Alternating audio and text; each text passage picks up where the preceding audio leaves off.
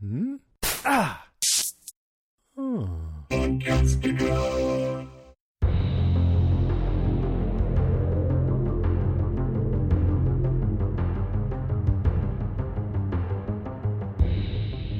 Hey, everybody, I'm Rima. And I'm Sean. And this is Strange Indeed, a podcast dedicated to the show You. Today we'll be covering the eighth episode from season two titled Fear and Loathing in Beverly Hills and the ninth episode, P.I. Joe. I, I, really like the Fear and Loathing in Beverly Hills. I wasn't quite sure where they were going with that until I watched the episode. yeah, I kind of guessed that's where they were heading just with the title, but yeah, it was a it was a fun episode, couple fun episodes. Well, yeah, not really. Well, the first one was kind of fun. Second one, not so much. Maybe not so much fun for some of the characters involved, mm. um, but certainly interesting and some twists and turns for sure. Yeah, I should have known. Should have known Fear and Loathing in, in Beverly Hills, but I thought this is probably going to be a little bit trippy. I just didn't understand um, really the concept behind it and where they were going to go with it. So I'm really excited to start talking about this week's episode. And with that being said, I'll go ahead and start off this week. I don't know if I started off last week, but I'm taking over here um, for this week. So, my number five, I want to talk a little bit about um, the fake kidnapping. So, I think that was, I know they keep, they keep fooling me. Maybe I'm being super naive. You know, maybe other people are watching this show and and they see that that car pull up and snatch Forty and Joe out of uh, Anavrin's um, back lot there where they kind of sit on their brakes or whatever. Um, but it, it, totally got me. I was like, oh no, what's going on? And I really love that, you know, they, they get the hoods thrown on them and they're in the back of this, this car. And Joe is just going through all of his past transgressions like, oh crap, mm-hmm. who, who who found me, who caught me. Is it, you know, is it Dr. Nicky, you know, gotten some PIs or something from behind bars? You know, he's going through all of these things in his head. So it's super funny. And then in the middle of all of this, you know, 40's like, I'm so sorry. And he's thinking, okay, what the hell? And 40 then confesses, you know, this, uh, tall tale about a gambling addiction. And, you know, so I'm like, well, wait a minute, what? But I mean, it makes sense, right? I mean, why wouldn't? I mean, we know he's heavily addicted to yeah. Um, alcohol, narcotics, and you know, typically people, if they're addicted to one thing, they they will most likely have an addictive personality, so they would be prone to get addicted to something else. Um, so I mean, it makes sense, but I was just kind of like, oh hell. Um, and then just thinking how this is going to totally ruin everything for Joe because we know he's got Delilah locked up, um, and he's you know he's got this schedule and he's on a timer and this whole thing is happening. Um, but then the when they're the reveal the reveal when they're in the hotel room and they pull the hoods off and the look on Joe's face. when 40's like, you know, oh, we're good. It was all uh, me. I, what do you think? It's pretty much. I mean, like you know, you, you thought maybe this is a real thing, a real kidnapping, but you know, it, it, this is a total forty thing to do too. And he tries to compare it with uh, some uh, writer about totally. how this is how she does it, and. Yeah. You know, I love Joe walking around being like, there's a lot of accidents that can happen in a hotel room.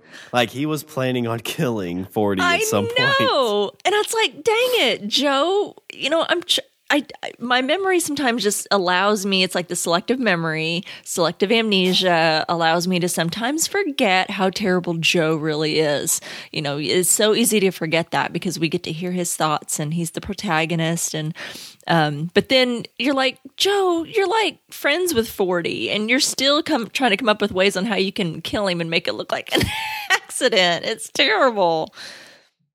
He hasn't hasn't fallen you know, um, or maybe risen, I should say. Um, he's falling from grace for sure. Maybe that's not a good term either. He's definitely not grace graceful, but um, but yeah, yeah it, but it was funny. This, I thought the whole thing was really funny. The whole thing too, like uh, forty has a, a oh a safe word they can use once, uh, which I feel like mm-hmm. they use more than once because you know they left and then came back and it was I don't know. I feel like that was kind of a little bit of a plot hole there. Maybe it wasn't as uh, not used because I think he left because they jumped out the window, and that's where we see Forty uh, drug his buddy with some water. Which again, don't do that. Like, don't don't secretly drug your friends. That's not fun. That's not That's cool. not cool. It's No. like people who drug their pets. It's like they're not consenting to that. Don't do that. Yeah. Uh, I've not. I've never done acid either in my life, so uh, I've only know it from movies and from friends that have told me about it. But Mm-hmm. uh, I feel like the I think he said the three rules. Uh, let me see if I can find them. I had them written down. I know one was uh, oh cars are real. Yes. Anything you want to do, do it from the first floor. And Yes. if you start getting dry, drink some moon juice. Yes. Start crying. Start crying. Does it start crying? Oh, okay. Yeah. Yeah. It, I looked up moon juice too because I thought, what the hell is moon juice? Like everyone else, right? Was I the only one that didn't know what moon juice was? Um, of course, that's not a surprise. There's a lot out there I don't know about.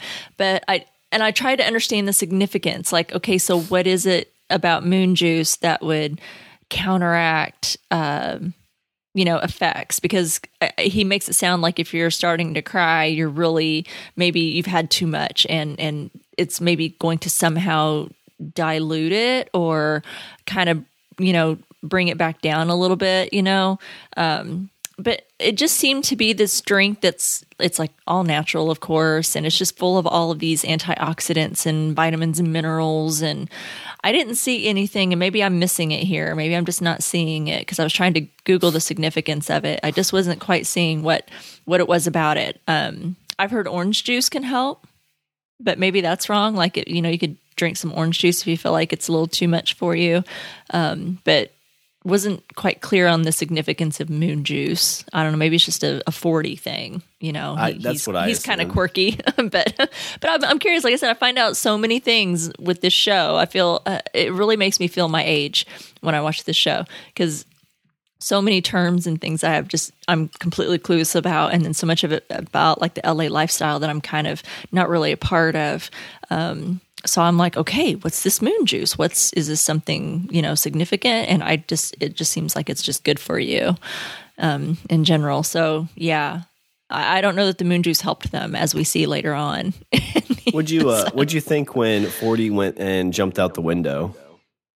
I was like, what the hell? Because we know he's on edge, right? I mean, 40 really is unbalanced. And, you know, I feel like he's, uh, he could be almost suicidal and just, you know, and, and when he, if he gets like heartbreaking or devastating news, you know, where they're like, you got to scrap this script, that's it. You just, no, it's just not good. I could totally see him just being, like, oh, that's it. You know, what am I doing?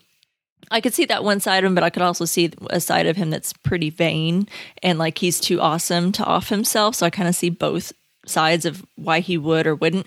But I, I really, I had a panic moment there for a minute because I didn't, you can't tell when they're at the window like what floor they're on. And you're at a hotel, so you assume, you know, Well, and it's you're 40, high so up. yeah, I would think you would have a suite way way up. Exactly. This seemed to be, um, it looks like from the outside of it, like a boutique kind of hotel. Super nice and luxurious, of course, but you know, if you've ever been to like a, a boutique hotel, they're they're you know a little smaller. You know, they don't they're not like those big, massive like Hiltons or you know whatever. They they don't have as many floors, but they're really nice and luxurious and and um like this one was. So, but I mean, we didn't really know that at the time yeah, I had a panic moment. I was like, "Oh shit!" You know, and he just psh, plunges, and that still had to freaking hurt. I mean, come Oh, on. yeah. I mean, uh, w- you don't know what the hell's in that. And how did he know that dumpster was there? Did he like plot out this I room like that- purposely? Yeah. This isn't the first time he's been locked in a room. And I mean, if he's planning on dropping acid too, like you never want to go higher than the second floor. So that would make sense that he would pick that place. Yeah. Pretty convenient though that the dumpster was there. It was like, give me that room right there with the dumpster outside. Yeah, I'm sure he moved it. um, and then making sure that there was something in it. So when he fell, which I still feel like would hurt like hell. Yeah. I mean, you don't know like are there plates in there? Is there glass? Like it's it's not some like uh, that's what I thought like uh we see a big bruise on Joe later on. I thought maybe he got it from falling in the dumpster. Right. Which would have made perfect sense because it didn't look like he had such a soft landing either. He thumped pretty hard too, but yeah, that's apparently not what that was from. Yeah, it's funny too Um, with the two grown-ups, Ellie was the most mature of the three. she was definitely the most mature. She had her shit together.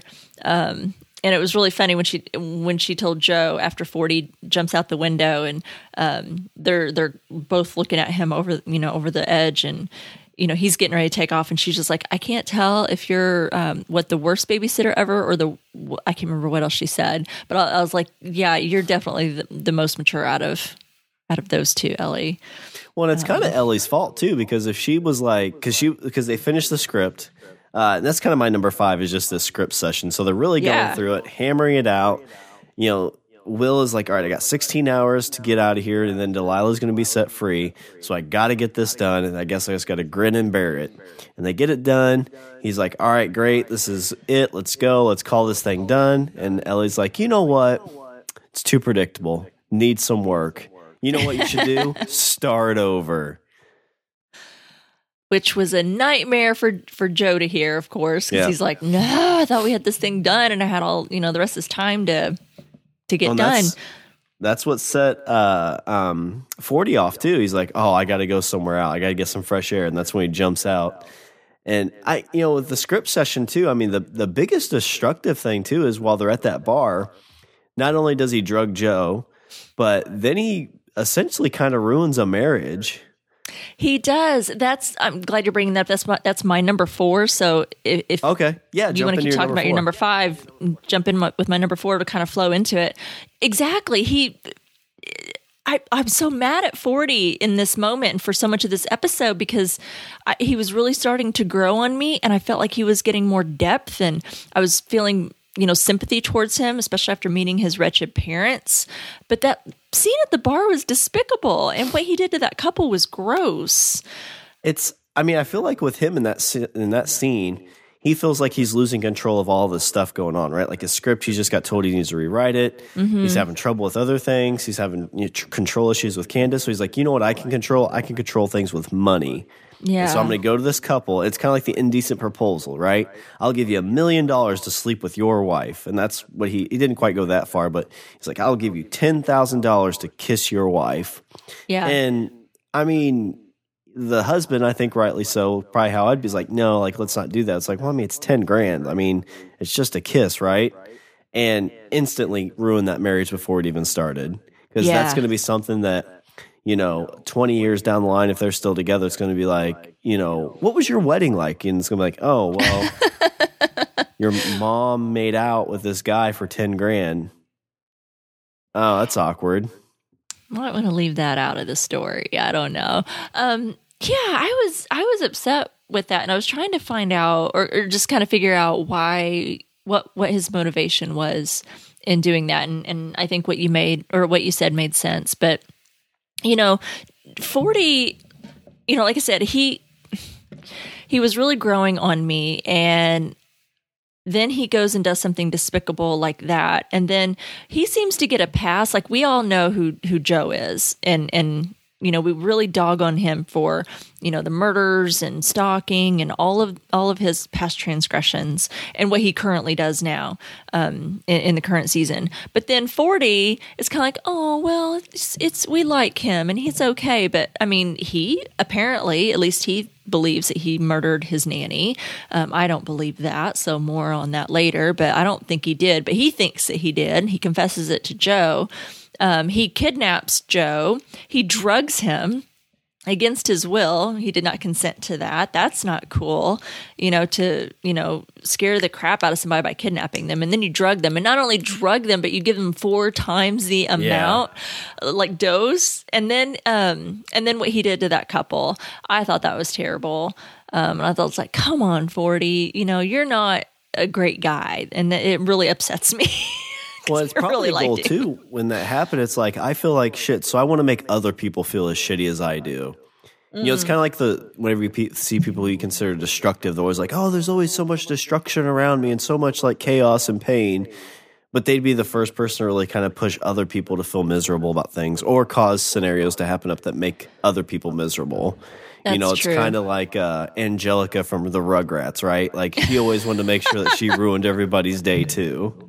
That's funny. I love that reference. Gosh, I watched so much Rugrats. That was one of my daughter's favorite uh, Nick cartoons growing up. Gosh, Oh, I was watched so much. one. It was. Oh, you babies! That's what she would always say. Can't play with you, Scout. I'm all grown up. And she's Uh. Like four or three. yeah, I got responsibilities. She was something else. Um, but yeah, well, I have to ask you, Sean, had that been uh, you and your lovely wife uh, toasting your wedding, um, what would you do? If Oh, it's going to cost more than ten grand. I mean, if he if he dropped down a hundo, like I'm like I could probably look away for a hundo, like a hundred k, because that's going to buy us a house or something. There you go. But I mean, the question is like, what if it was a chick that wanted to make out with me? Like, would my wife be okay with that? Know, it's I don't know. I don't know. Would she? I doubt it. She'd probably cut the chick know. like like uh, we saw later in the scene. Spoilers. and then she You just know- take the money anyway. I could I could see Tiff doing that. I could see her cutting a bitch for sure. I feel like Tiff don't mess around. That's Yep. for sure. Um, that's interesting. Yeah, I always thought about that. Um, like in Indecent Proposal, which is what this scene reminded me of. Um, you know, whenever it's the million dollars for sleeping with your wife, which I, you know, don't feel like that's a spoiler. If it's a spoiler and you guys haven't seen a Indecent Proposal, please go watch that. It's really good. Um, but yeah, okay. Well, that's good to know. Good to know. All right. Well, that see that was both of our number fives. I got my number four. What's yours? Uh, so, kind of continuing with this episode, uh, we learn that Forty and Will kind of have a lot in common. At least perceptively, they do. So, as they're kind of starting to come down this high, or maybe they're like in the two thirds of this high. Uh, I don't know if you caught this, but when Will comes out of the bathroom after it's been he doesn't know how long, but he thinks he's come down. Did you see the sticky notes still moving around? yes. Which I thought was cleverly done because you kind of get like he wakes up, he's like, "Oh, there's no blood on my hands," or you know, he's kind of checking himself out. He's like, "Okay, I must be, I must be landing this, you know, this high." Uh, and I, I saw it, and I had to kind of do a double take. So I'm like, "Wait a minute, did I see what I thought I saw?" And you know, it's movies like this, it to an extent. Uh, Nightmare on Elm Street does this really well, but it's kind of the scenes where people think that they're just back in normal reality, but they're Yeah. not. And there's little hints that are kind of hidden that, I mean, they're pretty blatant, but you really kind of have to to watch for them. Uh, I think uh, Fear and Loathing in Las Vegas did this quite a bit. Uh, I'm trying to think what other shows have done this. There's there's a lot of like drug uh, influenced ones seem to do that, but you know, as he's coming out, uh, 40's talking about the movie and talking about a situation, and he confesses to Will or confesses to Joe about what happened to their babysitter. yeah. And I, I'm kind of trying to. Do you think that the moment that those two shared there with Joe hugging Will or Joe hugging a 40, that he was actually kind of like finding comfort, like they're finding comfort in each other? Yes, I totally do. I think Joe was like, "Hey, you're like me," you know, and now we have this shared commonality. You know, we know the multiple murders Joe has committed, and then end up finding out what he did as a child, which I'm sure we're going to talk more about. I know I will, but um, and then to find out what Forty did as a 13. He was only 13 Yeah. when this happened.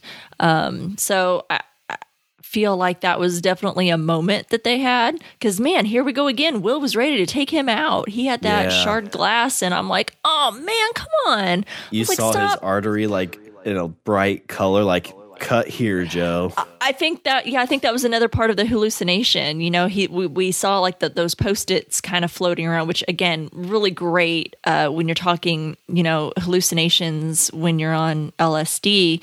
Um, so I've read and. And then, well, and then there was that, and then after he looks away from like the post-its up on the board, uh, he looks at Forty on the floor, and didn't it look like there was something coming off of Forty's head? It like looked like yeah, like glitter, uh, smoke, sparkles looking- or yeah, no, yeah, I just like this little, too. you know, not quite like a halo, but he had like this kind of thing going around his head. He had a And glow. um, a glow. He had the afterglow, and and then yeah, as Joe approaches him and he gets closer and closer, and he kind of the camera kind of zeroes and pans on his neck. There, it looks like a, a highlighted like insert here, Yeah. you know, and stab them here for for you know most effectiveness or something. so, damn it, Joe, be a good guy and stop killing people. well, and so in all like it's funny too because all this really started where he was going to leave LA and Mm-hmm. let Delilah go. That was his goal. Uh, I still think he kind of questions like the actual will. Like I don't know if he.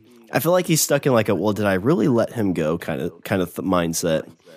Uh, but yeah, like all this stuff too. Like this is a great reason not to do LSD, in my opinion. Like I know, uh, I only know one person that's ever done it, and they said all they saw was a tree growing and dying in front of them for like an hour. oh wow. And I guarantee I'd have like I have such a weird mind that I would have a weird, crazy, bad trip that it wouldn't be worth it. Like it wouldn't be fun. I wouldn't be chasing unicorns. I'd be being chased by demon unicorns. Like that's what would happen to me. Well, I think I think it depends on the dose. Um, I think it depends on if you're by yourself, if you're with other people. You know, it's kind of your surroundings, and you know, I think you definitely want to kind of do it in like when you're in a good mood. You know, that's that's the kind of things that I keep hearing because I, I I read a lot about it and and hear how much you know psychedelics are really great for. You know, they're they're kind of branching out and and trying to find ways to use it because it's so helpful for people in therapeutic situations, like people with PTSD, things like that. Like they they are experimenting like with um, vets, army vets, and such um, that have been in in the war, and folks that suffer from PTSD. It really kind of helps them. So I know that they're experimenting with all of these different things, and and it's you know they're they're kind of you know releasing the stigma you know around those types of drugs now don't get me wrong it's not like you know i'm talking coke or meth here but i can you know it's it's some really interesting reading and and i think that um and and look guys i i don't i'm not a huge gwyneth paltrow fan and i think her website or her her blog or whatever that she has that goop website or whatever is a lot of that crap is bananas Was she But the they- one with the candle? Yes, the vagina oh, Okay. candle. yeah. So, yes, exactly. Which my point being that, yeah, some of their stuff that they have on there is a little bit bonkers um, in products and such, and especially the prices for some of these products that they recommend or want you to buy. But they have this new um, Goop Lab uh, series that they put on Netflix. I haven't watched it yet. I haven't watched it yet, but their first episode is about psychedelics and uh, treatments. And I'm really interested. I haven't watched it yet. I'm hoping to. Um, but I was like, well, I know when I first saw this whole Goop Lab, I was like, oh my God, you know, here we go again. All this Yeah. Gwyneth Paltrow stuff and this Goop stuff. But when I saw what that episode was about, like, well, I'm interested. And if she can bring a positive light to it, like, even though I think she's kind of full of crap, she's got a ton of people that do listen to her and subscribe to what she says. So if it puts the word out there in a positive light, I see that as a positive thing because I think it can be helpful. But um, I know that wonder- you know there are people that can have bad experiences on.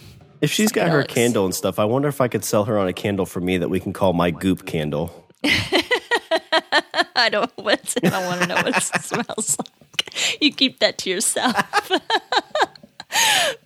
anyway, my whole point was, um, I think in the in the right environments and certain doses, it can be really great experiences for people. And clearly, though, Joe had too much. I mean, you remember when he ran into Love in the hallway? Her eyeballs. Yeah. That the was big freaky. eyeballs and her And mom then her like mom- the demon. Yeah. demon eyes that that see yeah that would kind of scare me too like oh shit and he handled it pretty well i mean he said he'd never had been on acid before and you know he's having some serious uh, experiences happening there um, so he handled it pretty well but i think i would have been running screaming had someone looked at me and had those demon eyes so Yeah. i think that all kind of went in together as far as his hallucinations but the blood on the hands was interesting was that real Well, and- was it not Yeah. And then like he asked 40 and 40's like, I don't know. You have lobster hands. I died And- so much yeah. at that line. It's like Well- I don't know. I uh, every time I looked at your hands, all I saw were lobsters. it's crazy. And but and he asked the guy that was watching him. He's like, "No, your hands were clean." He's like, "Okay, well then I wasn't there." Uh, but that's got to be like if you if you know you have a, a killing tendency, and you just found out what happened at the the place like that, or I guess he didn't know about what happened there yet. But Yeah. you know, he saw blood on his hands. He's like, "Oh God, did I do it again?" I was super nervous that he was going to go next door and something was going to be wrong with Ellie. Oh, you know, I didn't even think of Ellie, but crap. I, I, uh, I mean, because I wasn't sure where. Because I, I think that was pre finding out what actually happened. But when he went and knocked on her door, and it took her a little bit, like uh, I got a little sinking feeling that something might have happened to her, but doesn't appear like anything did. Obviously, Thank Um, goodness. But yeah, it was just interesting to see that these two kind of have a lot in common. And Will was going to commit another murder, um, but this connection stopped him. So yeah, that was just my number four. Is Forty and Will have a lot in common? I like it. Yeah, I I like their friendship. That's why, I, and I mean, it, it still feels like Joe's still really aggravated because he's like, you know, I'm only doing this for you, love. You know, because he's like you said, he's wanting to skip town. Um, but then 40's drawing him back in, like, dude, I need your help with this, you know, script. And he kidnaps him and won't let him leave. And, you know, he's so pissed, but he's like, I'll do this, you know, because it's important to 40 and 40's important to you. So I'm to do this.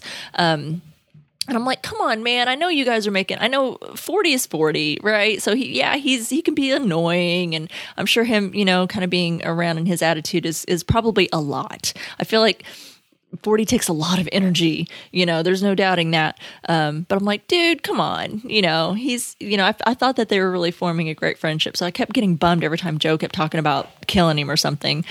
Um, so, but yeah, it, I feel like there was definitely uh, another little bond between the two that kind of happened in that moment. Um, so that was good to see. Good to see. Um, does that come up to my number three? Yep. now? So what's Okay. your number three? Uh, number three. So, why or who, anyway, I guess, would believe if Joe's mom shows him a gun and that we think that he won't use it? Did anyone?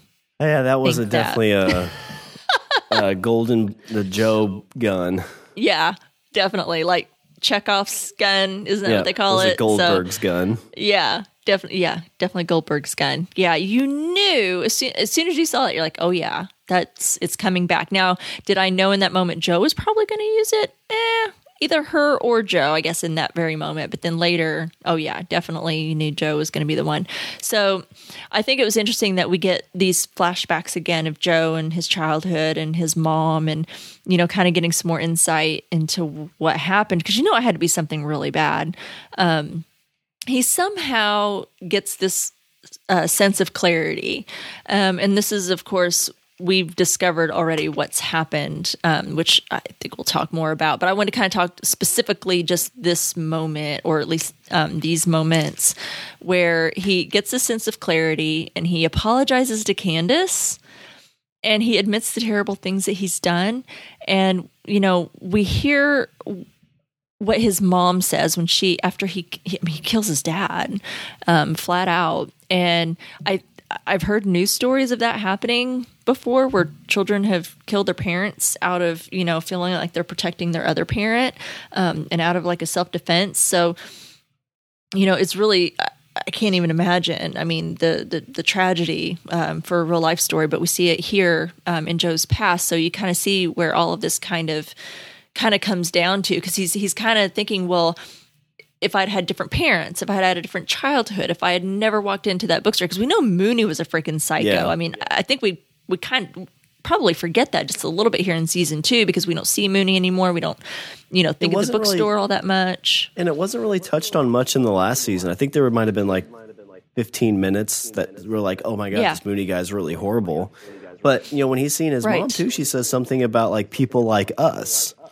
So, Yeah. you know, what's some things post, and that was his dad he shot, right? So I couldn't quite Yeah. tell if it was his dad or the guy they left with. I think it was his dad. Okay. Yeah.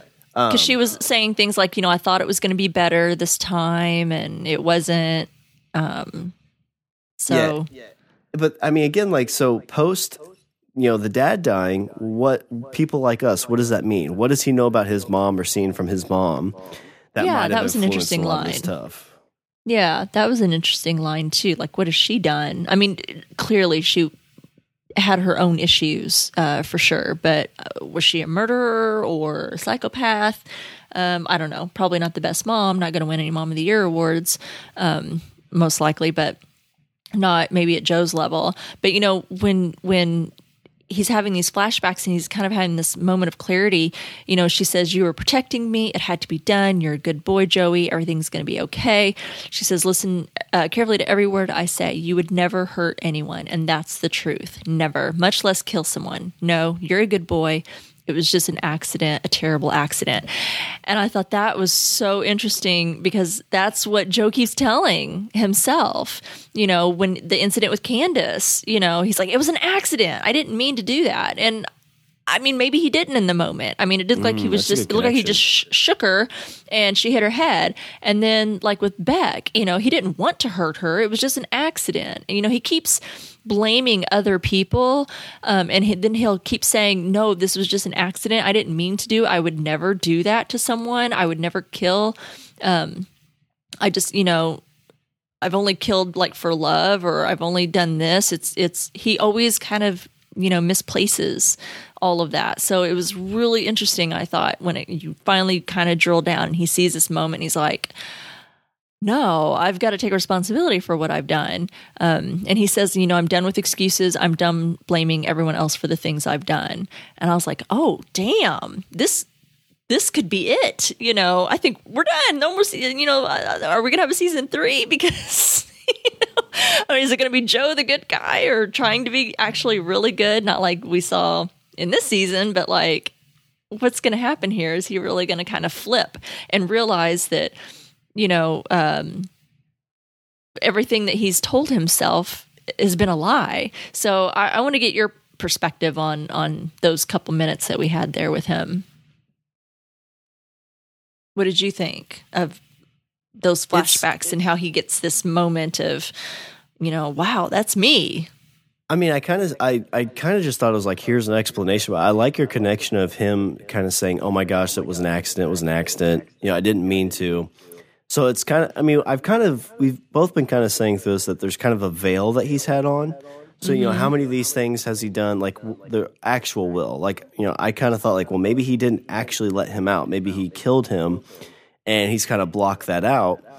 And it might not be quite that but it is again your connection of saying well he's seeing these things as accidents. He's actually believing they're accidents even though they were 100% intentional. Mm-hmm. you know with candace he did mean to you know kill her. With uh, you know all the other people that he's end up killing he meant to do them. They're not actual accidents. They're happy accidents you know like a little happy tree here you know? It's yeah that's what he's telling himself so i really like that connection that kind of makes his character make a little bit more sense of why he does the things and why he's saying the things the way he's saying them. Yeah, and and we've talked about it a lot on this um, show, uh, well, on the podcast, I should say, this show and other shows that we've covered when we've talked about you know the nature versus nurture. Uh, you know, so just his mom saying those words just like really like that's like was ingrained in his brain. Like that's what was imprinted on him as a child was you you would never hurt anyone. Because he keeps saying that over and over again. If you if you watch almost every episode he's like i wouldn't hurt anyone. You know i'm not going to kill anyone. I'm not a killer. I'm not a murderer. You know i would never do that. You know and and then when he has he calls it an accident. So it's like oh this is where it comes from you know do you think so? We don't know 100% that the guy that he shot was his dad. Well, to be honest, I did not pause to look at no. the face to see if it was his dad or if it was that guy that his mom was with. But she was I'm being saying, abused. I'm just saying in general. Like oh, even yeah. if it was the person. Oh, oh, yeah, yeah, yeah. Like dad. biologically. Yeah, yeah, yeah, We don't know. So, mm-hmm. you know, what happens if this isn't the first time he's done something like that? You know, what if she's on the move all the times because you know she gets herself in a, a situation with a guy like that? I mean, not she gets herself into it, but she ends right falling into that. I don't know the best way you would say that. You know, she, like that same pattern over and over again. Yeah, yeah, and yeah. so each time maybe maybe this is the first time Joe's actually murdered the person, but maybe he's actually hurt the person serious enough that they've had to run to get away from it.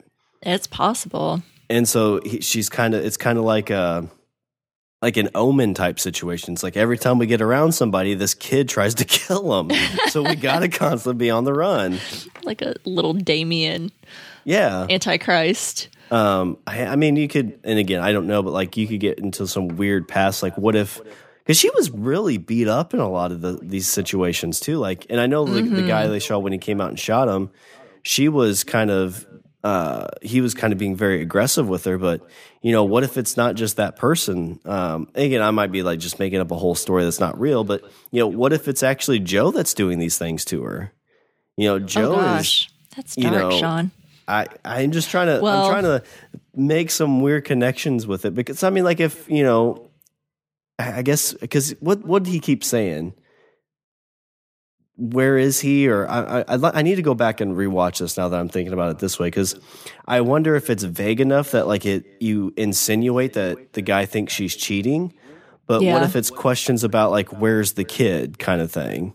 You know, what if you can make that same connection again? Probably way out of the ballpark because again, I was the one that was saying that Candace was a figment of his imagination, and obviously that wasn't true.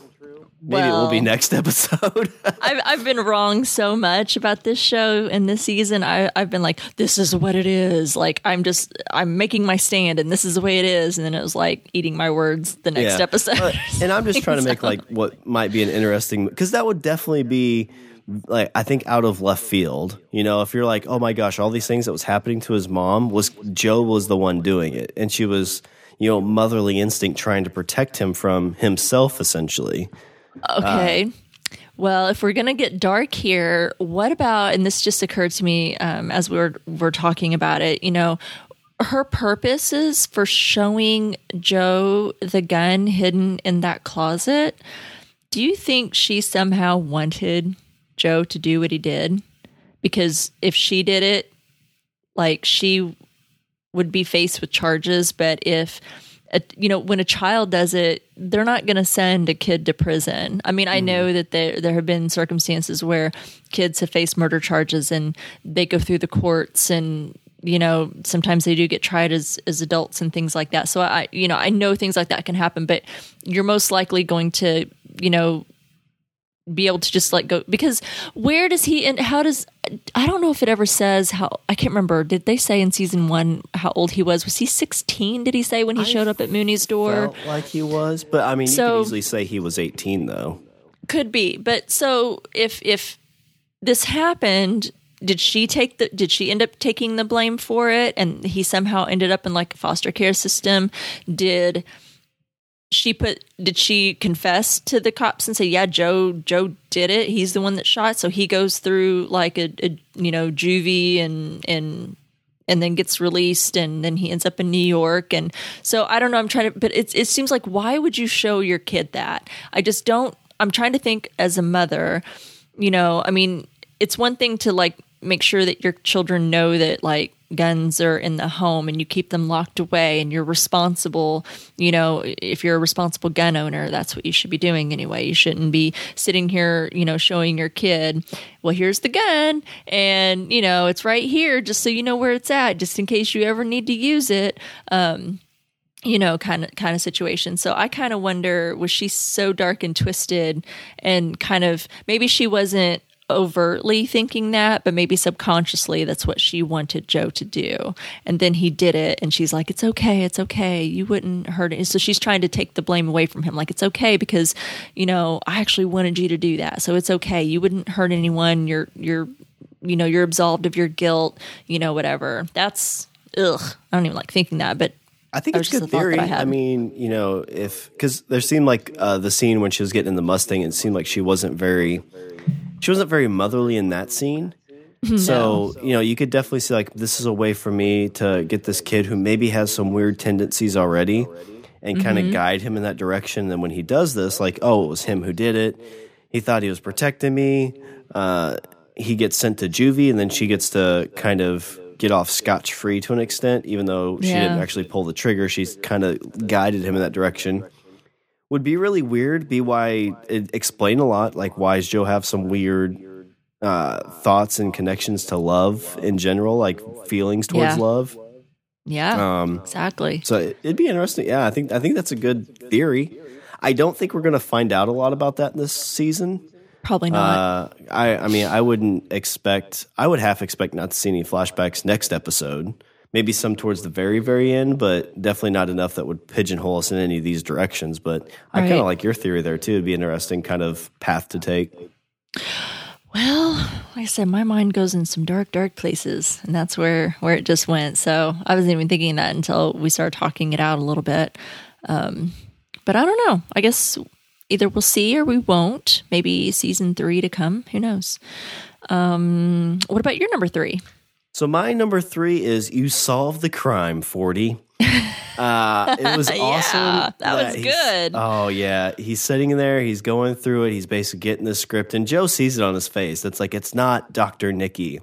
It's the the ex boyfriend that she barely even. And it's funny too because that would be the hubris of Joe. Because he no, she wrote the script, didn't she? I think Or she. the- the I feel like she was. I think the way that they portrayed it is like she wrote the book the entire time she was kept in the cage in the basement. Yeah. And so I don't know if Joe he might have removed some stuff. I'm sure he took some uh, editorial liberties, but it was all the ex boyfriend, and it could have been Beck leaving some trails, you know, some cookie crumbs to lead him back to to Will or to Joe. Gosh, I keep getting their names mixed up.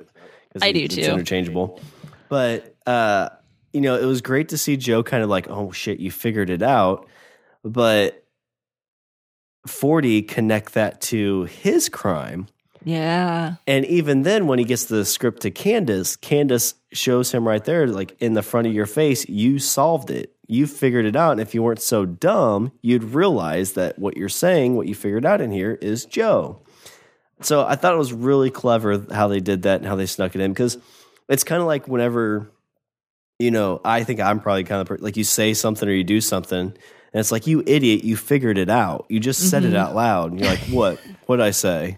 yes, I knocked him like that. Yeah. but yeah, I mean, kind of, kind of short and sweet. But I, I like that they gave Forty the, uh, you know, the Scooby Doo badge on this one and let him unmask the monster without really being able to unmask the monster. Out of everyone, he figures it out, right? Um, but that was really great, and it was really great. I I loved that episode so much with, the uh, tie-in with the with the LSD and stuff and the hallucinations that they kept getting. So I I really like that um, when 40s talking and basically saying like a lot of what Beck said before she died, saying it right to Joe. And it's, you know, and, and when he's speaking, you hear Beck's voice come through intermittently.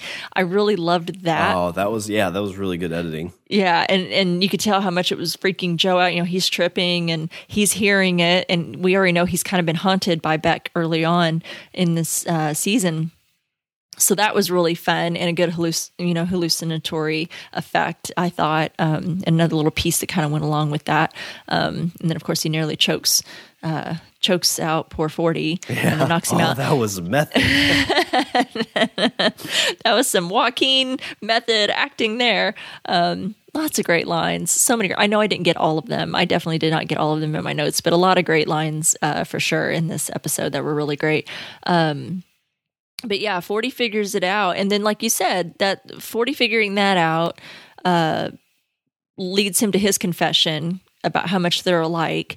Do you think that's what 40 or did 40 tell his mother that? And that's what she said to Joe when Joe goes to 40's house and she's like, you know, so I know that you know, and, um, you know, and just let you know, we'll keep your secrets. Do you think she actually knows something, or is she just saying, you know, because if you ever need to tell us any anything, we'll keep your secret, like you keep forties or something like that? Do you think she actually knows something? I think she probably knows about the perceived booty call. I would assume that that's what they know. That okay. he went to meet a Delilah uh, okay, for some LSD action. right.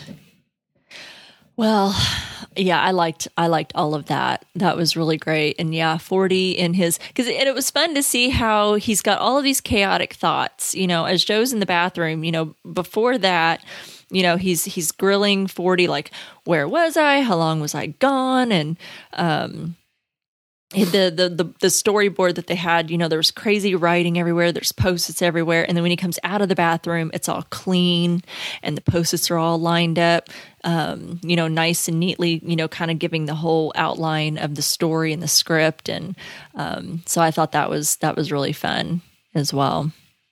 I like that. What did you think about um, the scene? the scene when Love calls him because she read his letter. She read Joe's letter that he was leaving and it's goodbye. And she's just like, that shatters her and brings her around. She's drinking and she calls him. And when he crawls into the bathtub, it's so funny.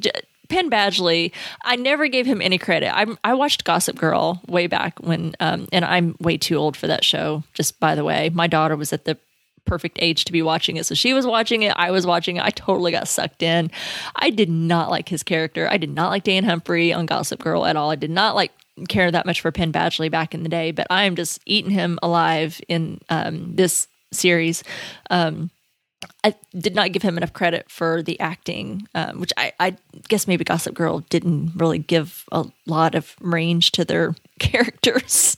Um, but he's given some great material in this, and I think he has done so fantastic. And I think this episode he really got to shine uh, with some of his acting abilities. So him acting, um, you know, as he like he was on LSD, and how he was kind of flipping back and forth between re- being really buzzed and freaked out, and sad and crying, and all of these emotions that he goes through. And when he crawls into that bathtub and, and starts FaceTiming love was just something about that just I loved so much and just thought it was absolutely hilarious. And I felt like the exact thing that you would do when you were so buzzing on LSD and you're just kind of sliding into the bathtub because it just seems like the most natural thing to yeah. do.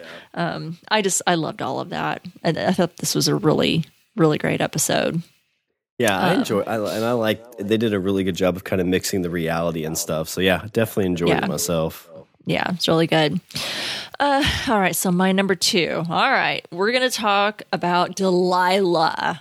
Uh, yeah, this is my number two as well. It's what happened. Yeah, that's what the hell happened. what the hell? So at the end of Fear and Loathing in Beverly Hills, we see poor Delilah, and you know we're getting this back and forth what that what what's what happened where did i go and well, why is there blood on my hands and we're hearing hints of, of, of these things and then he shows up to the storage unit and that's where it ends and I don't know. I'm conflicted. I, I feel like I need to talk this out a little bit. And I know Joe is a killer. Like I said, I, I feel like sometimes when I'm watching an episode, you tend to forget. At least I do. I'll kind of forget, like, oh, yay, Joe. And I feel like I can relate to some of his observations. Sometimes some of the things he does actually do make sense. And so it's easy to forget who he is. But I'm always brought back around like, oh yeah, Joe's a really bad guy. I can't like him. He's, you know, he's a killer. I just don't think he would have killed Delilah. I agree. I don't know. I'm, I'm struggling. Boat. I feel like I don't think he did it. He just kind of I, I feel like when Joe does something he doesn't have any question that he did it. So the, right. and this seemed you know, it, him getting there too. Uh you know, the only thing this kind of ties to my number one, and the reason it's kind of when he's trying to do his PI stuff. Mm-hmm. He's going through suspects, and he yes. talks about Finch. I don't think it was Finch, but no. he says a spurned lover.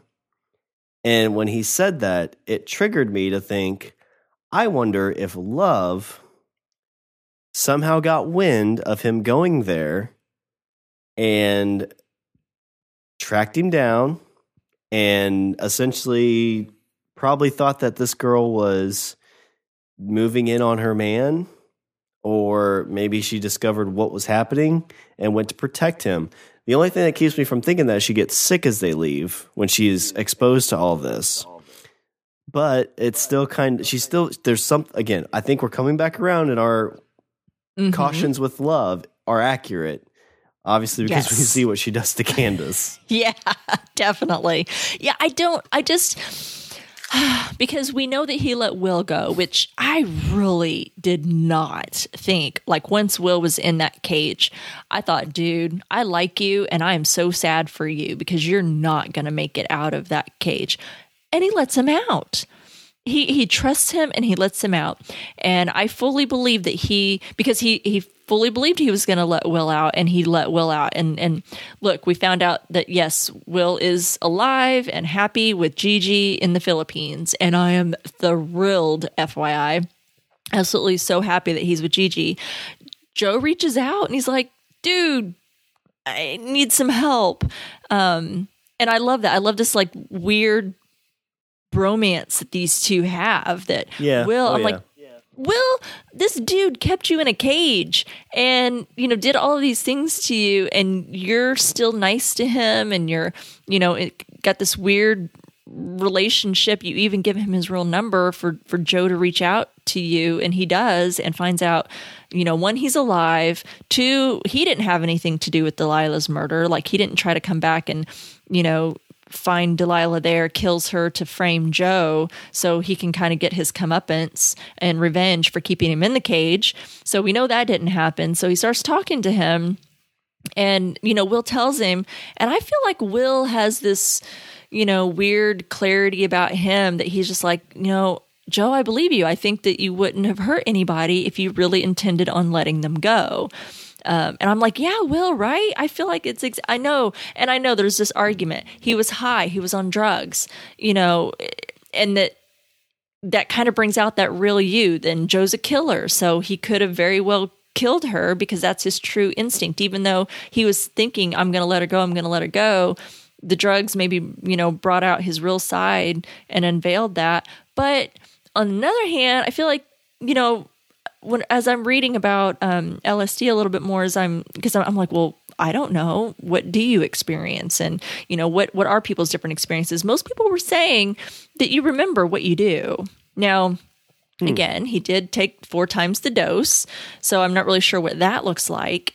Um, but I, but most people say, you know what? It's not like other drugs. You you do tend to remember what you did, and Joe can't remember anything. He literally lost time, um, and he he was getting like some kind of little drawbacks. Like he then remembered. Um, him and you know him and 40 both left because he thought 40 was there but then he remember or then he remembers kind of being dropped off out there on the corner of where the um the storage unit was so i don't know i just i don't think he did it i'm pretty sure we know who did. Um i guess we'll find out for sure but i don't know. So i'm, I'm glad that i'm not alone because i really like i said i know who joe is. He's a killer no doubt about it. Yeah. and he's completely he lies to himself all the time about what he does and and his motivations behind what he does but i really really don't think he meant to harm delilah. I think he cared too much about ellie. Um i think that he truly did care for delilah. Um so i don't know I'm, I'm torn and I felt terrible just by the way. Can we just talk about poor Delilah? Oh, she know. Well- deserved better. and Ellie too. Ellie, Ellie. freaks out with that because she's, and it kind of goes more to where it feels like everybody leaves her, and she thinks Yeah. she's the problem. She thinks her sister essentially abandoned her. So yeah, it's. I mean, this is my two and one, but it's. I I don't know how this last episode's going to end because Delilah's gone. What's going to happen to Ellie? Finch has got you know hot on somebody's trail. There's a lot of stuff to kind of tidy up here, and now they've got in the middle of this warehouse Candace. What are they going to do about that? I got so many messes to clean up. I don't know. I don't know.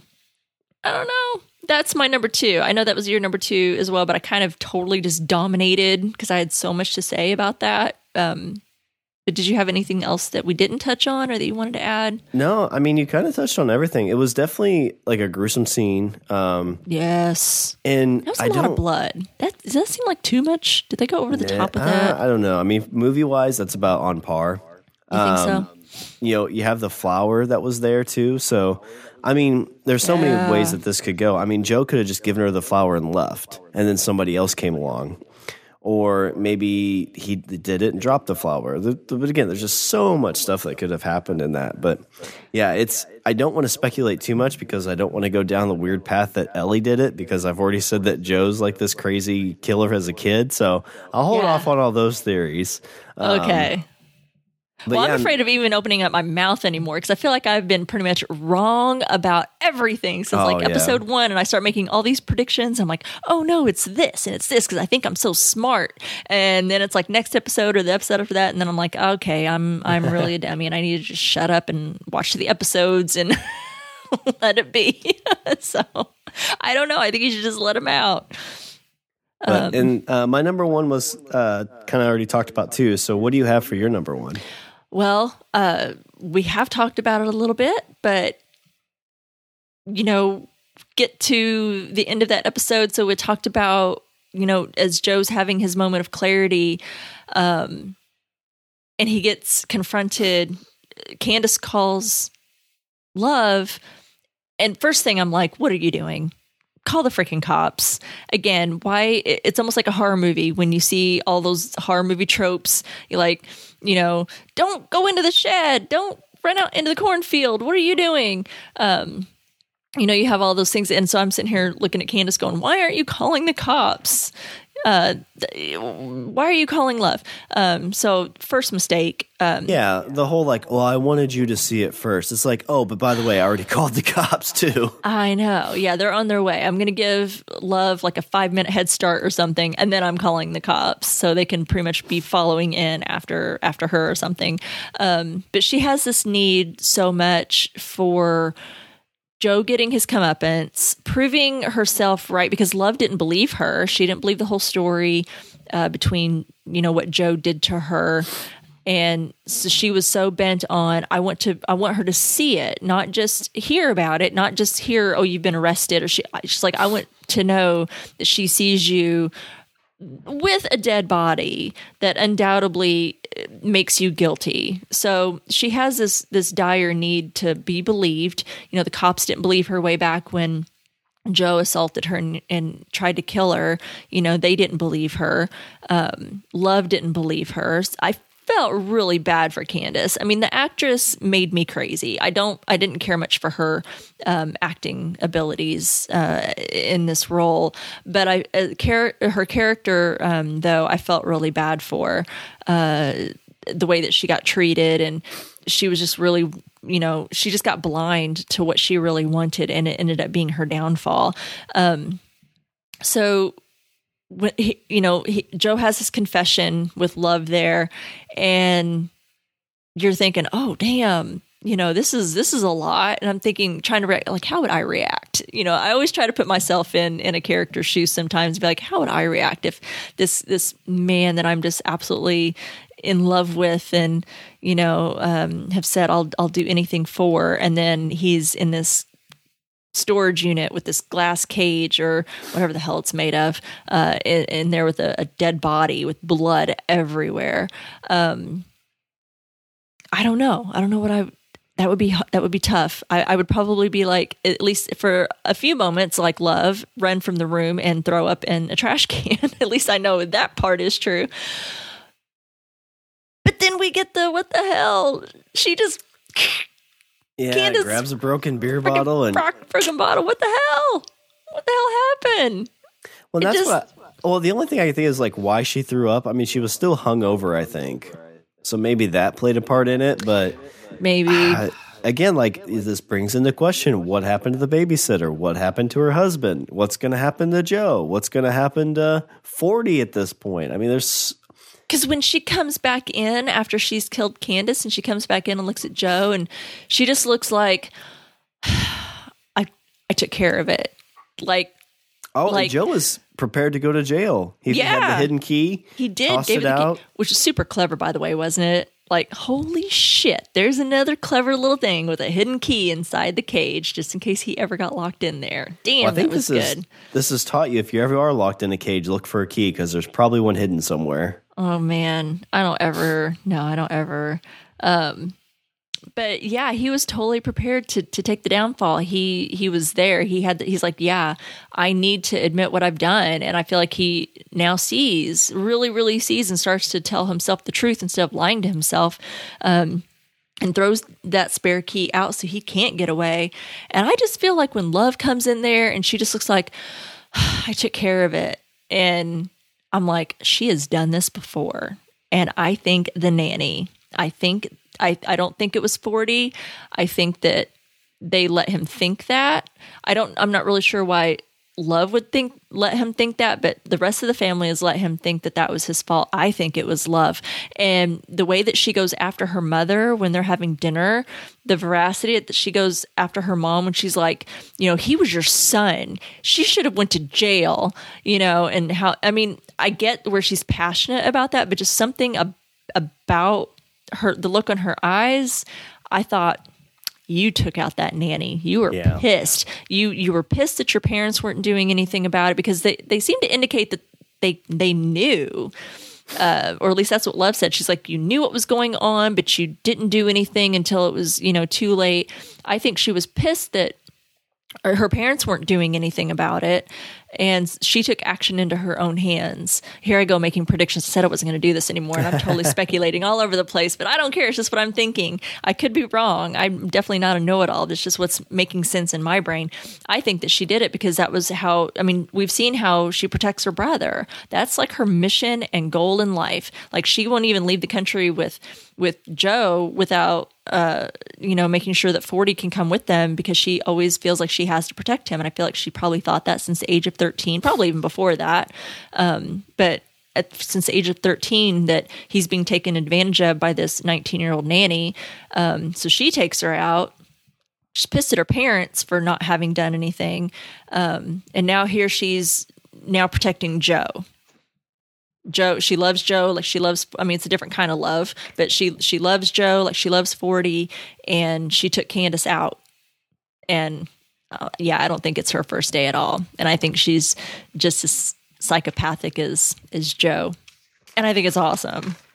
But I, I think, and I think that she killed Delilah, and I'm sitting here. So if how do you think what's the th- what's your theory do you think so we know that outside the locker storage locker when 40 drops joe off. And like you said the flour was in there. Um 40 gives it to joe. And so and those and the joe's thinking oh shit maybe i did really do it because you know like you said he's trying to put all these pieces together. And every time he thinks that he finds you know who's done it it really comes right back to him again. And he's like shit it wasn't them. It really was me. But then he's like oh no maybe it was this person. And it still comes back to him again.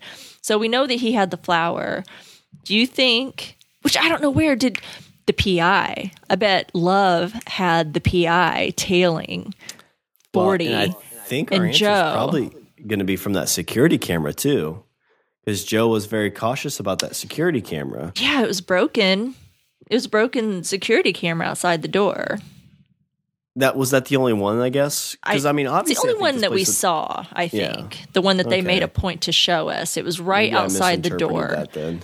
I think that she had the PI following 40 and Joe, knowing that they were up to no good or that they were out together. Because she said, Oh, when she ran into them at the hotel, he's like, How did you find me? And she's like, "I- 40 mentioned something about you being here or that you might Oh, be yeah. here or something like that. I think she had somebody tail them. I think they were telling her, Hey, this is where we're at. I think she found them or at least found Joe. She somehow maybe knocked him out or something or made, you know, got rid of him and then found Delilah and killed her out of jealousy.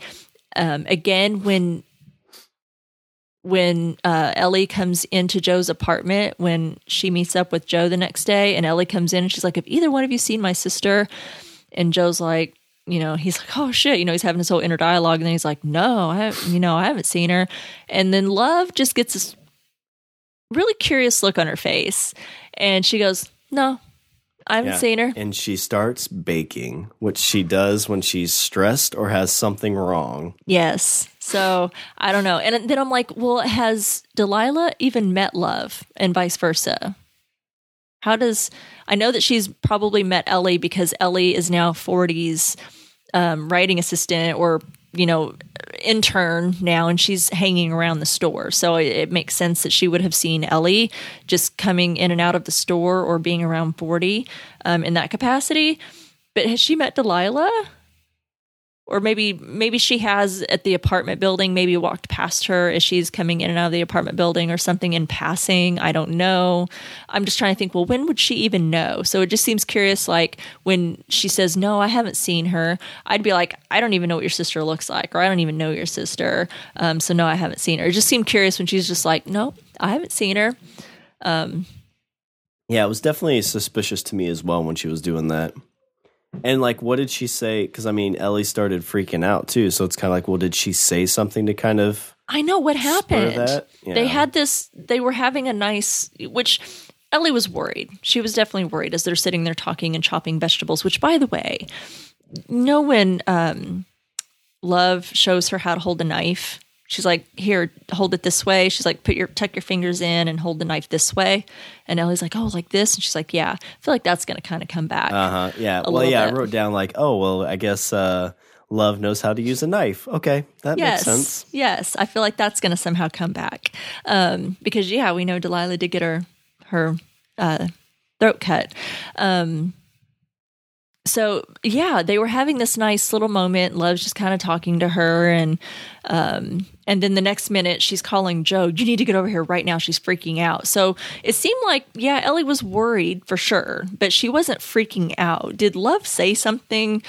You know that kind of sent her over the edge. You know, uh, why would she do that? I don't know. What would be her purpose to do that? Um, I I don't know what her purpose was, but I feel like yeah, there was something something there. And then another thing that I keep coming back to. Um, on one reason I feel like Joe wasn't the one that killed her.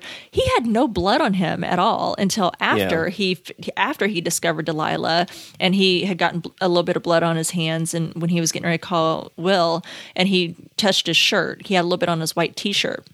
That was a hell of a lot of blood. And you could see the splatter. It looked like Delilah, based on the blood splatter on the inside of the cage, um, it was kind of mid level, like she was maybe down on her knees. I don't think she was standing up. Um, say I watch a lot of CSI. I watch a lot of Dexter. Dexter was a blood. Sorry, maybe is Yeah. that spoilery to say blood splat that he was a blood spl- No. splatter analyst? That's not spoilery, is it? But it's fun. Certainly makes it really fun watching the show. But I, I feel like I've watched so many CSI and crime scene shows, and of course Dexter gave me a whole education on blood splatter analysis. But I feel like when you see the spray, like if when she gets her her throat slit and the blood, you know, spurts out. Um, it's kind of low. So I feel like she was probably like down low, down on her knees. Maybe somebody standing behind her and lifts her neck back and they slice her throat. She definitely, I don't think, was standing up. Um, and I don't know how tall Love was to Delilah. If she would have had her, if it was easier for her, if she would do it on her, have her down on her knees instead of having her stand up. I don't know but I'm just I'm thinking that is a lot of blood. And Joe he kept having these hallucinations of blood on his hands, but he didn't have any blood on his clothes, and he didn't have a change of clothes. They're out running around. They're out um, at the store, um, going to the storage unit. All these things are happening, um, and he has no blood on him whatsoever. And then it makes me wonder. I need to go back now and see. Which I, I'm not gonna go. I'm gonna go watch the damn finale. I'm not gonna go backwards at this point. But did Love have a change of clothes? Was she wearing the same that'd be a good clothes? catch. I just feel like you're not walking out of there with that much blood after you've just sliced somebody's throat and you don't have some blood on you. And then there were no footprints.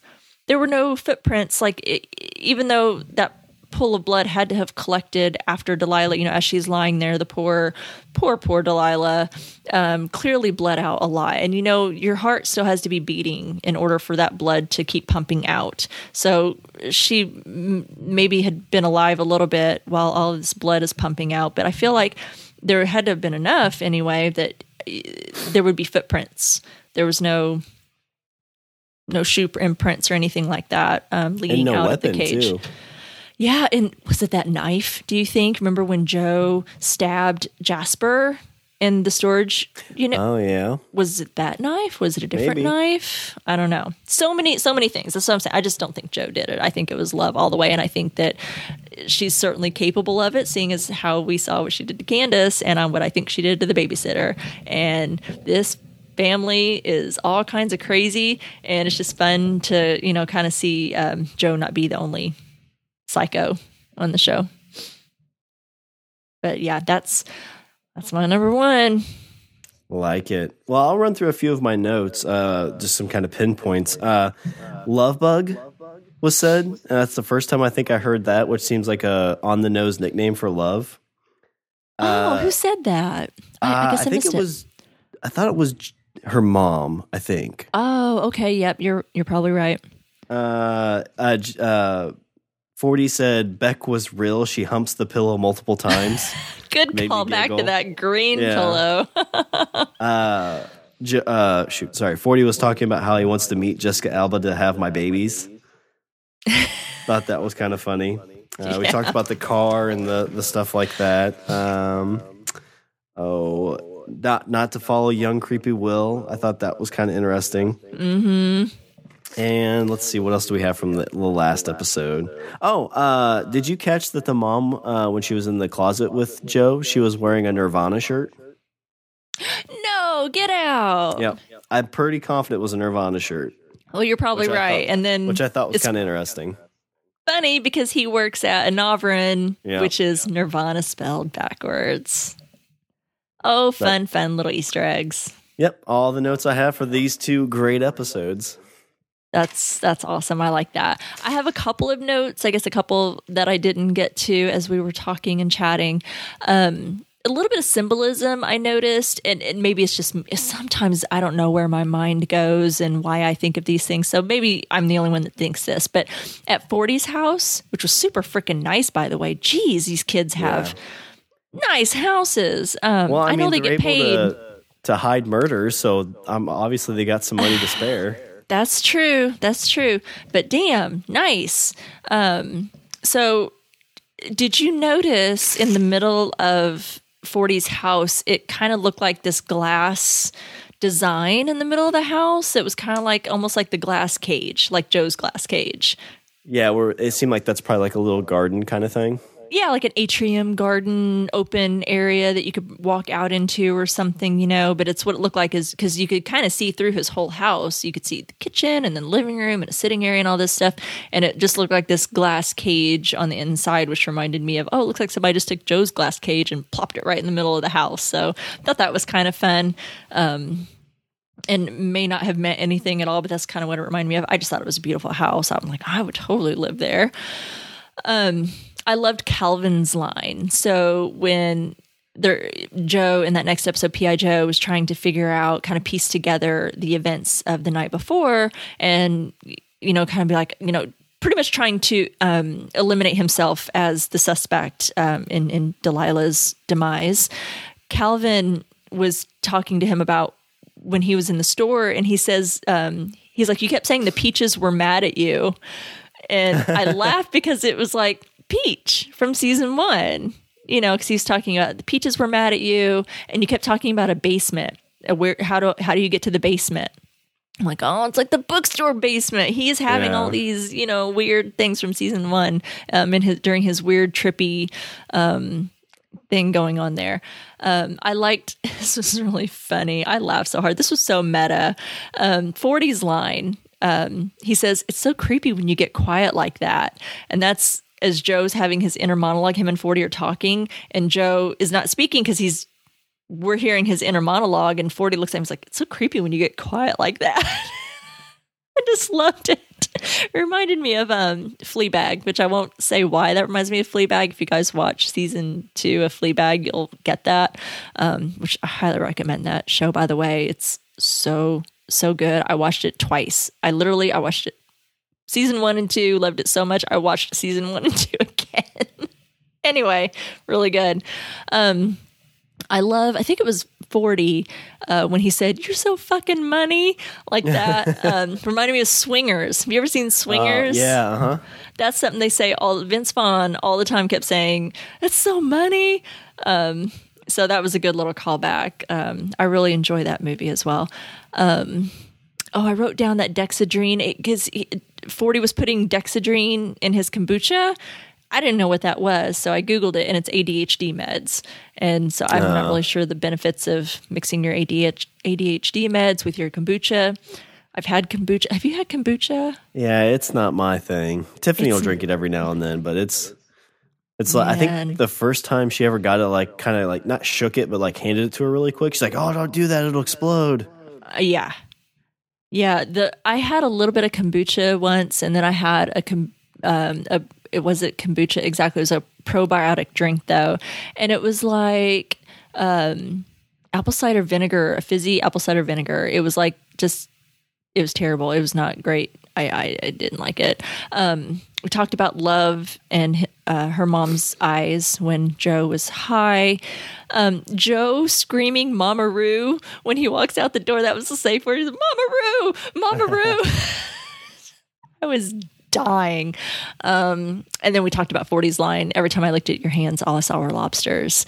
Um, he was just so factual when he said it. It was just, um, I loved it. That was great. Um, that's all my notes. I like it. Oh, such a good couple episodes. Oh my god, it's making me just chomp the bit to go watch the finale. We gotta we gotta get through this podcast, dude. Um, well, I think that was a really good wrap up of those two. I'm really excited to cover the finale next. Um, and so that'll be just the one episode that we cover um, next week. So, with that being said, now that we finished our top five and went through our notes, that brings us to our favorite part of the podcast, and that's listener feedback from you, the listeners. Um, so, this first one that we had, um, a, a, really nice listener, Sammy, uh, wrote to me um, in our um, Instagram message. So, last week, um, when we were talking about Milo, the guy that was trying to get all in uh, love, and I had mentioned because um, he called, was it? Did he call Joe? He always calling forty. He called him Champ, and I remember saying uh, that I had read online that for Australians, champ is like an insult. Like it's even more of an insult than calling someone like the see you next Tuesday um, word. and I was like, I wonder if someone would confirm that for me. And Sammy, who's a really uh, loyal listener, wrote into me and she said, listening to your pod now um, can confirm calling someone champ is an insult used in a patronizing way from an Aussie. so we got the va- the validity there. Got confirmation. Got it there. Thank you, Sammy. Um, I had asked for help, um, and and she provided it. So thanks. Just wanted to kind of mention that. I thought she deserved a, a shout out from that. And in case anyone else was wondering, um, maybe that'll be my new insult word now. Call someone champ. Just don't do it in Australia. Just don't do it in Australia. Yeah, I'll get punched. I'll get punched in the face. I don't want that. Um, do you want to take the next one? Yeah. Uh, so our next one comes from Doug Fix. So the book that Joe puts in his bag is called "Play It as It Lays," about American life in the '60s, set in a place beyond good and evil Hollywood. Hmm. So, uh, time release handcuffs? Seriously? he could have at least cuffed her near the poop bucket since she is going to be there 16 hours. Joe's head is clearly in the middle of the kitchen window when he is looking at love, and no cap. How is he not seen? Mm-hmm. I wolf you always. I think we all threw up in our mouths a little bit there. I have decided to insert wolf instead of love in my vernacular. Huh. So I wolf pancakes, and now we'll sing the Air Supply song, Making Wolf Out of Nothing at All. Aww. 40 is still killing it for me. Rape, I said rape. Shout out to the pillows. So, based on the timestamp, it took one hour and 22 minutes to rewrite the whole script. Really? The acid trip sequence was trippy to say the least, and it was hard to tell what was real and what was acid induced. Mm-hmm. I almost thought he was going to kill 40 twice, and then he races to the storage unit, no lock, and then Delilah. What in the actual cockadoodle blood on Christmas is going on here? not cool. Not cool at all. I did like the cuffs time releasing shot, still researching if they are a thing. So the real Will figures out exactly what happened by Joe using the spider metaphor. Smart guy. Or actually, Joe's cricket, mm. Jiminy Cricket. Uh, Joe was wearing the same clothes as when he was with 40, and based on the blood in the cage, there would be no way to keep it off his clothes. Remind me not to get the same phone case as D had. Short drop in the screen cracks. Yeah, that yeah. was kind of. Maybe they should have had him actually accidentally step on it. Yeah, no kidding. That that was weak. Okay, so his mom shows him the gun and said that the dad will never hurt them again. Little Joe shoots the dad and she says, You shouldn't have done that, quite nonchalantly. Then in the next breath says, It had to be done. No yeah. wonder Joe is so effed up. Notice when Ellie was texting D, her screen face was blood spattered. And then the second, what the actual fuck? Candace? Why? And she did all she did was get buried alive by her psycho ex, kill the two most decent people on the show. Go ahead and behead Ellie while you're at it. Was that the same bottle used to kill Dee, perhaps? Love is just as twisted. Did she kill the nanny and not 40, as he says? Hmm, finale time, y'all. So, with you there, Doug. Um, great feedback as always. Yeah, yeah, I liked what he said about hard to tell what was real and what was acid induced. Um, there was really good back and forth between there as they were kind of flipping back and forth from kind of lucidity to oh, it's kicked in again. Yeah, I always like whenever shows do that, and if it's done well, it, it turns out really, really good because it Yeah. opens up the questions of what was real and what wasn't. Yeah, really good. That was awesome. Thank you, Doug. We've also got a couple of voicemails this week. So, um, a new one this week from one of our listeners from uh, Heinrich. Hello, it's Henrik Nordlund here, and uh, I would just want to put my five top uh, in from you this season. Is I have watched everything. I have I wasn't strong enough as you guys are to wait this couple of weeks. So this is my top fives. It's just love, love, love, love. Victoria. She is incredible. It's so so good story. I loved entire everything of it, and uh, you're doing a great job with this show too. I'm really enjoying everything you do. I will be hearing of you soon. I hope. Sweet, thank ya. Thank you. I love it. And what a great accent. He, he heard my call, um, my call to ever, all of our listeners. If you have an accident, or accent, not accident, I'm not Joe. Um, Well, I mean, if you have an accent, you can tell us about it. yeah, you can tell us about it. But if you have an accent, you are required to at least one time send us a voice message. Um, if, and then after that, if you want to just uh, write in, you can.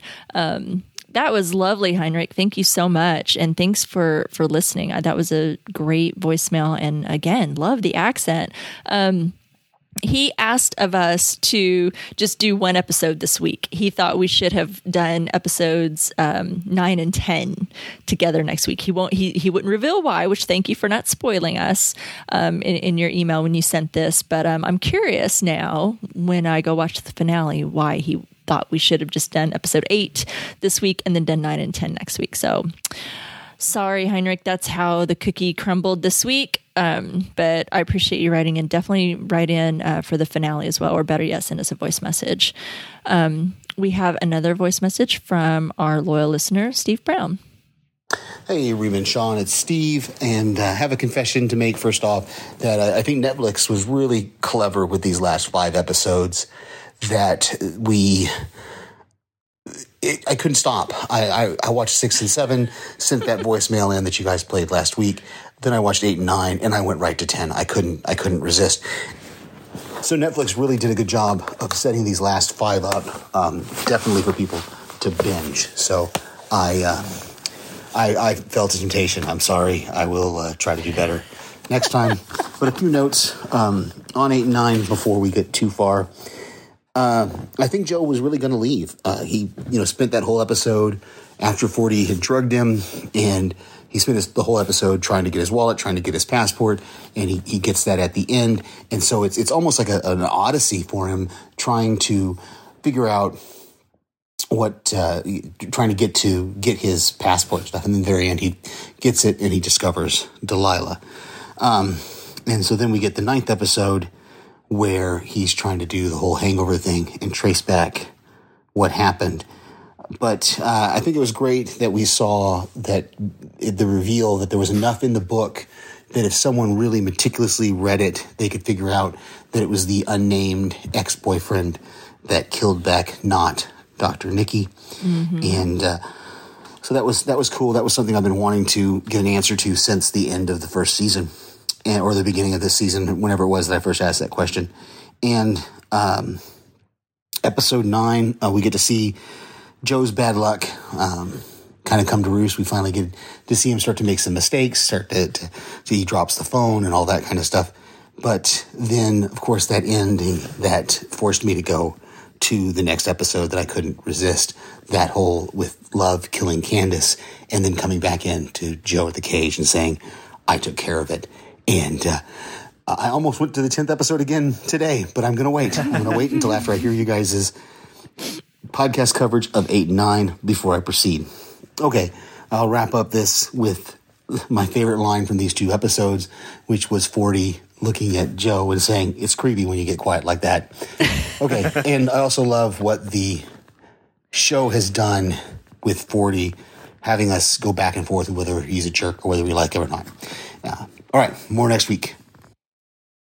Thanks, Steve, as always. Yeah, that's great. I expected his favorite line was going to be about the pillows, but maybe that's just me. It's just you, Sean. I'm telling you, you've got a thing for that pillow. I'm Man, uh, I mean, my teenage years were weird. I mean, sometimes pillows are erotic. What can I say? weren't weren't wasn't that the same for all of us though? I'm telling. I don't know. Maybe I just need to invest in a good pillow. I don't know. I need to go Google what kind of pillow that was. Um, seemed to do do the work for her. So I don't know. That that was awesome. Thank you guys so much for the feedback. I just giggle, uh, you know, when I hear you know folks talking about how they're you know they can't hardly wait to watch the next one. They're sticking with us, and then poor Steve, he's like, I couldn't help it. I had to watch it, and of course, we don't blame you. If we weren't podcasting on it, we would have finished this show a long time ago. Um, but we do just try to stick to the you know uh, uh, episodes week by week, so we're not you know tarnished um, and, and spoiled or anything. So, but I, I appreciate all of you so much for for writing in and contributing. We're down to the last episode, guys. I, I already did put up the post for the finale episode. I knew people had probably already watched. Um, I, I know there's probably some activity out there, so keep it coming, guys. Um, we appreciate you so much. Yeah, thanks, everybody. All right, so next week, like Rima said, we'll be covering the 10th and final episode from Netflix TV show You titled Love.